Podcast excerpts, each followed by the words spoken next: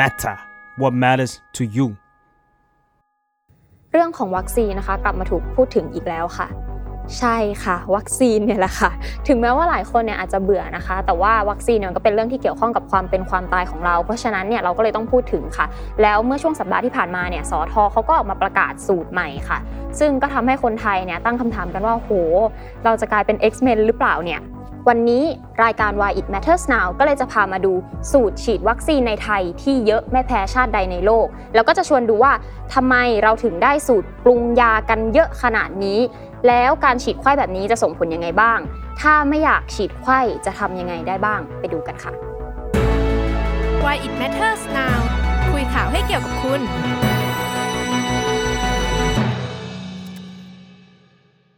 เรามาเริ่มกันที่สูตรวัคซีนที่ไทยใช้กันตอนนี้ก่อนค่ะ ก็จะมีสูตรแบบที่เข็ม 1 กับเข็ม 2 เป็นยี่ห้อเดียวกัน คือ s i n o v a c s i n o v a c a s t r a z เซ e c a a s t r a z เซ e c a Pfizer Pfizer Sinopharm Sinopharm สูตรที่ 2 ค่ะก็คือสูตร Boost ค่ะ โดยสูตรนี้เนี่ยจะใช้ 2 เข็มแรกเป็นยี่ห้อเดียวกัน แล้วเข็มที่3เนี่ยจะมา Boost เพื่อเพิ่มภูมิคุ้มกันให้กับร่างกายของเราค่ะ โดยสูตรนี้เนี่ยก็จะมี Sinovac Sinovac Astra Sinovac Sinovac Pfizer ซีโนฟ ซีโนฟาร์มซีโนฟาร์มแอสตราซีโนฟาร์มซีโนฟาร์มไฟเซอร์แล้วก็แอสตราแอสตราไฟเซอร์ค่ะ และสูตรที่ 3 ค่ะก็คือสูตรไขว้ค่ะ โดยสูตรนี้เนี่ยจะใช้เข็ม 1 กับเข็ม 2 เป็นคนละยี่ห้อกันนะคะ ก็จะมีซีโนแวคแอสตราซีโนแวคไฟเซอร์ซีโนฟาร์มแอสตราซีโนฟาร์มไฟเซอร์แล้วก็แอสตรากับไฟเซอร์ค่ะ และอีกสูตรหนึ่งค่ะ เป็นสูตรล่าสุดเลยก็คือสูตรไขว้ boost ค่ะ มันเป็นสูตรที่จะใช้ซีโนแวคหรือซีโนฟาร์มบวกกับแอสตรา แล้วก็บวกกับไฟเซอร์ค่ะ โอ้โห เจอสูตรนี้เข้าไป คนไทยจะกลายเป็น X-Men หรือเปล่าคะเนี่ยทั้งหมดนี้นะคะทำให้เห็นว่าคนไทยเนี่ยปรุงยากันเก่งมากๆนะคะแล้วก็มีหลายสูตรมากๆ แต่ถามว่าประชาชนเลือกได้ไหมไม่ได้ค่ะ ยิ่งกว่านั้นนะคะ ถึงแม้ว่า ตอนนี้เนี่ยมันอาจจะดูเป็นเรื่องปกติไปแล้วกับการที่เราฉีดสูตรไขว้สูตร boost นะคะ แต่ว่าสำนักข่าวรอยเตอร์สเนี่ยเขาเคยรายงานเอาไว้ค่ะว่าไทยเนี่ยเป็นที่แรกที่ใช้สูตรเชื้อตาย หรือก็คือซีโนแวคบวกเข้ากับ viral vector หรือก็คือแอสตราเซเนกาค่ะ โดยให้ระยะห่างระหว่างเข็ม 3-4 สัปดาห์ค่ะเอาจริง ๆ แล้วเนี่ยเรื่องของการฉีดผสมมันก็ไม่ใช่เรื่องแปลกค่ะ เพราะว่าต่างประเทศเขาก็ทำกัน แต่คำถามคือเขาทำกันยังไงนะ เรามาดูกันก่อนนะคะ อันนี้แบบ รวมกลุ่มให้เห็นง่ายๆ คือ อย่างแรกเนี่ยเขามักจะทดลองวัคซีน viral vector แล้วก็ mRNA ค่ะ อย่างที่สเปนเนี่ยจะมีโครงการที่ชื่อว่า CombiVacS ซึ่ง เป็นโครงการของสถาบันคาร์ลอสที่ 3 ที่เขาทดลองให้เห็นว่าถ้าฉีดเข็มแรกเป็นแอสตราเซเนกาแล้วเข็ม 2 เนี่ย เป็นไฟเซอร์จะเป็นยังไง ส่วนสูตรฉีดวัคซีนที่ประเทศอื่น ๆ ใช้นะคะ ส่วนมากเนี่ยก็จะเป็นสูตรแบบที่ใช้แอสตราเซเนกาเป็นเข็มแรกแล้วเข็ม 2 เนี่ย ก็จะให้เลือกระหว่างไฟเซอร์กับโมเดอร์นาค่ะ ซึ่งก็จะมีอิตาลีเกาหลีใต้ เยอรมนี แคนาดาสวีเดนที่ใช้แบบนี้นะคะ หรือว่าอย่างสเปนเนี่ย ก็ให้คนที่อายุต่ำกว่า 60 ปีเนี่ยสามารถเลือกได้ค่ะว่าเข็มแรกเนี่ยเป็นแอสตราแล้วเข็ม2เนี่ยจะเป็นแอสตราเหมือนเดิม หรือว่าจะไปเป็นไฟเซอร์ค่ะอย่างที่2ค่ะก็คือเขาเปิดเผยผลการทดลองให้เห็นกันอย่างชัดๆนะคะ คือมีโครงการ Com-COV ของมหาวิทยาลัยออกซ์ฟอร์ดที่สหราชอาณาจักรเนี่ยเขาทดลองใช้วัคซีน viral vector กับวัคซีน mRNA ในกลุ่มคนที่มีอายุมากกว่าหรือเท่ากับ 50 ปี ใน 4 รูปแบบค่ะ ซึ่งผลที่ออกมาค่ะ ก็คือการฉีดสูตรไขว้แบบใช้ viral vector ก่อน แล้วตามด้วย mRNA เนี่ยมัน work แต่ว่าถึงผลจะออกมาแล้วนะคะ เขาก็ไม่ได้ให้คนฉีดโดยทันทีนะคะ เพราะว่าเขาต้องการทดลองกันอีกหลาย ๆ ครั้งลองเปลี่ยนนู่นนี่นั่นกันอีกค่ะ เพราะว่าเขาอยากจะให้มั่นใจก่อนจริง ๆ ค่ะ ก่อนที่จะให้คนฉีดแบบผสมค่ะอีกอย่างค่ะก็คือเขามีการยื่นพิจารณากันอย่างเป็นขั้นเป็นตอนค่ะ อย่างล่าสุดเนี่ยสหรัฐเตรียมให้ประชาชนฉีด วัคซีนแบบ mix and match แล้วนะคะ โดยจะให้ฉีดจอห์นสันแอนด์จอห์นสันซึ่งปกติเนี่ยมันต้องฉีดเข็มเดียว แต่ว่าเขาทดลองกันแล้วค่ะว่าถ้าเกิดเอาโมเดอร์นาเนี่ยมาฉีดเสริมเป็น boost เนี่ยมันได้ผลก็เลยจะให้ประชาชนเนี่ยฉีดสูตรนี้ค่ะ แต่ว่าเขาก็ต้องส่งเอกสารตามขั้นตอนให้ FDA หรือก็คืออย.ของสหรัฐเนี่ยประเมินให้เรียบร้อยก่อนค่ะ และอีกอย่างหนึ่งที่สำคัญมากๆค่ะ คือเขาให้ประชาชนเนี่ยมีสิทธิ์เลือกฉีดวัคซีนเองนะคะ โดยจะส่วนมากเนี่ยจะให้เลือกระหว่างแอสตราเซเนกากับเข็ม 2 จะเป็นไฟเซอร์หรือโมเดอร์นาค่ะ หรืออย่างที่สเปนเนี่ยก็คือให้ประชาชนที่อายุต่ำกว่า 60 ปี เลือกได้ว่าเข็มแรกรับเป็นแอสตราเซเนกาไปแล้ว เข็ม 2 จะรับแอสตราเซเนกาต่อ หรือว่าจะเปลี่ยนไปเป็นไฟเซอร์ค่ะ ซึ่งที่เขาทำแบบนี้เนี่ยก็เพราะเขาเห็นว่าถึงแม้ว่ามันจะมีงานวิจัยออกมาแล้วนะคะ แต่มันก็ยังมีเรื่องของผลข้างเคียงอีกมากค่ะ ที่ คนที่ฉีดวัคซีนเนี่ยจะต้องเป็นคนที่แบกรับ ดังนั้นรัฐบาลเขาเลยจัดสรรวัคซีนมาให้ส่วนหนึ่งค่ะ แล้วก็ให้ประชาชนเนี่ยเลือกวัคซีนกันเองค่ะสำหรับสูตร a s t r a p f i z e r เนี่ยเป็นสูตรแรกที่ WHO รองรับนะคะ โดย WHO เนี่ยเขาประกาศว่าหากฉีด a s t r a เป็นเข็มแรกก็สามารถฉีดไฟเซอร์เป็นเข็ม 2 ได้ หรือว่าจะฉีดโมเดอร์นาก็ได้ค่ะสำหรับในสถานการณ์ที่วัคซีนไม่พอนะคะ ซึ่ง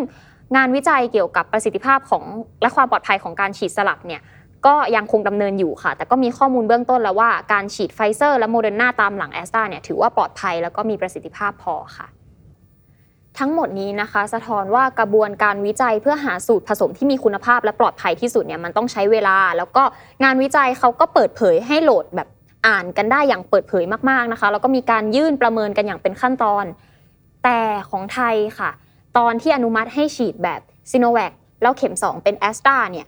ยังไม่มีงานวิจัยตีพิมพ์ออกมาเลยนะคะ แล้วก็มีแค่หมอยงที่โพสต์ Facebook เท่านั้นเองค่ะ ซึ่งทางสอทอเนี่ยเขาก็บอกว่าถึงจะยังไม่ได้ตีพิมพ์งานวิจัย แต่ก็กำลังส่งตีพิมพ์ และเพราะสถานการณ์โควิด ที่มันวิกฤตขนาดนี้เนี่ยมันไม่สามารถรอให้มีการตีพิมพ์ออกมาได้นะคะเขาก็เลยให้คนฉีดกันเลยค่ะ แล้วทำยังไงเราถึงจะไม่ได้ฉีดสูตรไข้นะคะ คำตอบก็คือไม่รู้เหมือนกันค่ะขอโทษด้วยนะคะ คุณผู้ชมคือ เพราะว่าตั้งแต่วันที่ 17 กรกฎาคมที่ผ่านมาเนี่ยสทเขาออกมาประกาศค่ะว่าหลักเกณฑ์ในการฉีดวัคซีนเนี่ยด้วยสถานการณ์ที่สายพันธุ์เดลต้ามันระบาดหนักมากเขาก็เลยจะให้ฉีดซีโนแวคเป็นเข็มแรก แล้วก็แอสตราเป็นเข็ม 2 ซึ่งเขาบอกว่ามันสามารถกระตุ้นภูมิคุ้มกันต่อเชื้อไวรัสได้ดีกว่านะคะ โดยจะสามารถกระตุ้นได้ใกล้เคียงกับการฉีดแอสตรา2เข็มเลยนะคะ ก็ไม่เข้าใจเหมือนกันว่าทำไมไม่ให้ฉีดแอสตรา2เข็มเลย อันนี้เนี่ยอธิบดีกรมวิทยาศาสตร์การแพทย์เขาก็ออกมาแถลงหลังการอภิปรายไม่ไว้วางใจนะคะว่า หากจะรอแค่แอสตราอย่างเดียวต่อให้ได้มาเดือนละ 10 ล้านโดส ก็สามารถฉีดได้แค่เดือนละ 5 ล้านคน แต่หากฉีดแบบไข้จะสามารถฉีดคนได้มากกว่าเดิม 2 เท่า นี่เป็นตรกกะพื้นฐานง่าย ๆ หากคิดไม่ออก ผมก็ไม่รู้จะบริหารบ้านเมืองไปได้อย่างไร โอ้โห พอฟังแบบนี้ก็รู้แล้วใช่ไหมคะว่าทำไมเราถึงได้ฉีดสูตรไข้กัน ก็เพราะว่าวัคซีนมันมีไม่พอค่ะนำเข้าไม่ทัน อันที่นำเข้าทันก็คือซีโนแวคนะคะ ซึ่งผลก็ออกมาแล้วค่ะว่ามันต้านเชื้อกลายพันธุ์ได้ไม่ดีเท่าอันอื่น ก็กลายเป็นว่าเราต้องเอามาแบบผสมกันนั่นค่ะ เพื่อให้ของที่มันมีอยู่เนี่ยได้ใช้ได้ระบายออกนั่นเอง แล้วเมื่อวันที่ 17 ตุลาคมที่ผ่านมาเนี่ยนายแพทย์โอภาสการย์กวินพงศ์อธิบดีกรมควบคุมโรคเขาก็บอกว่า เราใช้สูตรซีโนแวคแอสตรา เป็นสูตรหลักฉีดให้กับประชาชนไปมากแล้ว และคาดว่าสัปดาห์นี้จนถึงสัปดาห์หน้าเนี่ยวัคซีนซีโนแวคก็จะใช้หมดแล้วค่ะ ก็เลยจะเตรียมใช้สูตรแอสตรากับไฟเซอร์แทนค่ะ ชัดขึ้นอีกไหมคะเพื่อความสบายใจนะคะ เราจะพาไปดูแผนจัดสรรวัคซีนที่จะเข้ามาในอนาคตกันหน่อยค่ะ คือตามข้อมูลของกรมควบคุมโรคเนี่ยเขาบอกว่าจะไม่มีการนำเข้าซีโนแวคมาแล้วนะคะ เขาบอกว่าจะไม่นำเข้าซีโนแวคมาแล้วค่ะ ย้ำอีกครั้งนะคะ โดยรัฐบาลเนี่ยบอกว่าจะนำเข้าแอสตรา23 ล้านโดส แล้วก็จะนำเข้าไฟเซอร์อีก 24 ล้านโดส ซึ่งถ้าเป็นไปตามแผนนี้จริงๆเนี่ยก็คือจะได้ในสิ้นปีนี้ค่ะ ถ้าเป็นไปตามแผนนะคะ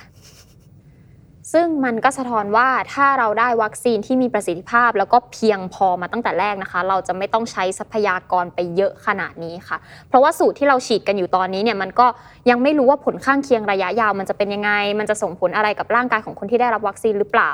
และต้องย้ำกันอีกครั้งหนึ่งนะคะว่าที่เราขาดแคลนวัคซีนที่จะมีประสิทธิภาพในการรับมือกับเดลต้าเนี่ยก็เป็นผลมาจากการแทงม้าตัวเดียวของรัฐบาลค่ะ ไม่ใช่แค่นั้นนะคะ มันยังมีคำถามอีกว่าการฉีดสูตรไข้เนี่ยมันเป็นไปเพื่อเร่งเพิ่มยอด ให้ตัวเลขของคนฉีดวัคซีนเนี่ยมีเยอะๆไว้ก่อน เพื่อจะได้เปิดประเทศในวันที่ 1 พฤศจิกายนนี้หรือเปล่า ซึ่งก็เข้าใจนะคะว่าการเปิดประเทศเนี่ยมันจะเป็นการฟื้นฟูเศรษฐกิจ ฟื้นฟูการท่องเที่ยว แต่คำถามคือวัคซีนที่เราใช้กันเนี่ยสูตรต่างๆ ทั้งหลายเนี่ยมันป้องกันการระบาดได้จริงหรือเปล่า เพราะว่าการเปิดเปิดปิดปิดเนี่ยประชาชนไม่สนุกด้วยนะคะ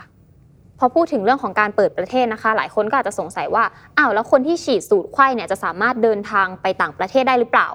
อันนี้เนี่ยก็ต้องไปพิจารณาที่ประเทศปลายทางนะคะ ว่าเขารับวัคซีนอะไรบ้าง แล้วรับสูตรแบบไหนบ้างนะคะ ซึ่งจริงๆเนี่ยก็อย่างที่เล่าไปว่า การฉีดแบบ mix and match เนี่ยหลายประเทศเขาก็ใช้กัน แล้วก็เริ่มยอมรับในการเดินทางข้ามประเทศกันแล้วค่ะ แต่ว่าก็ต้องเป็นสูตรที่เขาใช้กันอย่างสากลนะคะ โดยเฉพาะในกลุ่มประเทศ EU นะคะ ซึ่ง เขาเนี่ยก็รองรับสูตรไขว้เหมือนกัน แต่ไม่ใช่ว่าไขว้อะไรก็ได้นะคะ เขาจะรองรับเฉพาะวัคซีนที่ได้รับการรองรับโดยองค์การยาสหภาพยุโรปแล้วค่ะ ซึ่งก็จะได้แก่ไฟเซอร์โมเดอร์นาจอห์นสันแอนด์จอห์นสันแล้วก็แอสตราเซเนกาค่ะ ส่วนซีโนแวคกับซีโนฟาร์มเนี่ยทาง EMA ยังไม่ได้อนุมัตินะคะ ซึ่งซีโนฟาร์มเนี่ยเขากำลังรออยู่ในกระบวนการพิจารณาค่ะ แต่ว่าซีโนแวคเนี่ยยังเงียบอยู่ค่ะ พูดมาถึงตรงนี้นะคะ ก็อยากจะย้ำกันอีกครั้งหนึ่งค่ะ ว่าการฉีดแบบ mix and match เนี่ยมันเป็นเรื่องที่ทำกันได้ เพราะว่าหลายประเทศเนี่ยเขาก็ทดลองค้นคว้ากันไปนะคะ แต่ยังไม่เจอประเทศไหนเลยค่ะ ที่ใช้สูตรปรุงยาสารพัดแบบประเทศไทยค่ะ ซึ่งมันก็ไม่แปลกนะคะ ที่คนเนี่ยจะกังวลกับการฉีดวัคซีน เพราะว่าเขาไม่เห็นข้อมูลงานวิจัยอะไรมารองรับเลย แล้วมันก็พูดได้ไม่เต็มปากค่ะว่าการฉีดแบบนี้เนี่ยมันปลอดภัยกับประชาชนจริง ๆ ยิ่งกว่านั้นนะคะ เรายังไม่รู้กันว่าสูตรที่ฉีดฉีดให้กับประชาชนไปนี้เนี่ยมันจะทำให้เกิดภูมิคุ้มกันหมู่จริงๆไหมแถมอย่างที่เราไปว่าประเทศอื่นๆเนี่ยประชาชนเขาสามารถเลือกวัคซีนกันเองได้นะคะ แต่ว่าประเทศไทยเนี่ยแม้แต่สิทธิ์ที่จะเลือกวัคซีนมาจิ้มแขนตัวเองเนี่ยก็ยังไม่มีเลยค่ะ ยังไม่นับว่ามันมีวัคซีนที่คนยอมควักเนื้อตัวเองจ่ายไปอย่างโมเดอร์นานะคะ ซึ่งก็ยังมาไม่ถึงสักทีหนึ่งด้วยค่ะ ดังนั้นเนี่ย สิ่งที่รัฐบาลต้องทำก็เหมือนกับที่เราเคยพูดกันไปหลายต่อหลาย EP นะคะ แล้วก็หวังว่าจะได้ move on สักทีนะคะ คือการนำเข้าวัคซีนที่มีประสิทธิภาพ และได้รับการรับรองแล้วนะคะ มาให้เพียงพอย้ำว่าต้องเพียงพอนะคะไม่อย่างนั้นเนี่ยพอเปิดประเทศอีกเนี่ยมันก็จะมีความเสี่ยงที่เราต้องรับกับการระบาดอีกรอบหนึ่งนะคะ และถ้าวัคซีนยังไม่พอ เราก็จะต้องมาสลับสูตรฉีดไข้ซ้ายขวากันแบบที่เป็นอยู่นี้ แล้วก็จะสิ้นเปลืองทรัพยากรไปอีกค่ะ และนอกจากนี้นะคะ รัฐบาลยังควรรีบดีลให้พร้อมสำหรับปีหน้าด้วยนะคะ แล้วก็เปิดเผยแผนการจัดสรรวัคซีน ให้เห็นกันอย่างชัดๆนะคะว่าดีลอะไรเข้ามายังไงบ้าง เพื่อสร้างความมั่นใจให้กับประชาชนค่ะว่าเราเนี่ยจะไม่ไปเป็นหนูทดลองยาตามที่อนุทินเคยบอกไปค่ะ ติดตามชมรายการ Why It Matters Now รายการที่จะคุยข่าวให้เกี่ยวกับคุณ ได้ทุกวันเสาร์ทุกช่องทางของ The Matter เลยค่ะ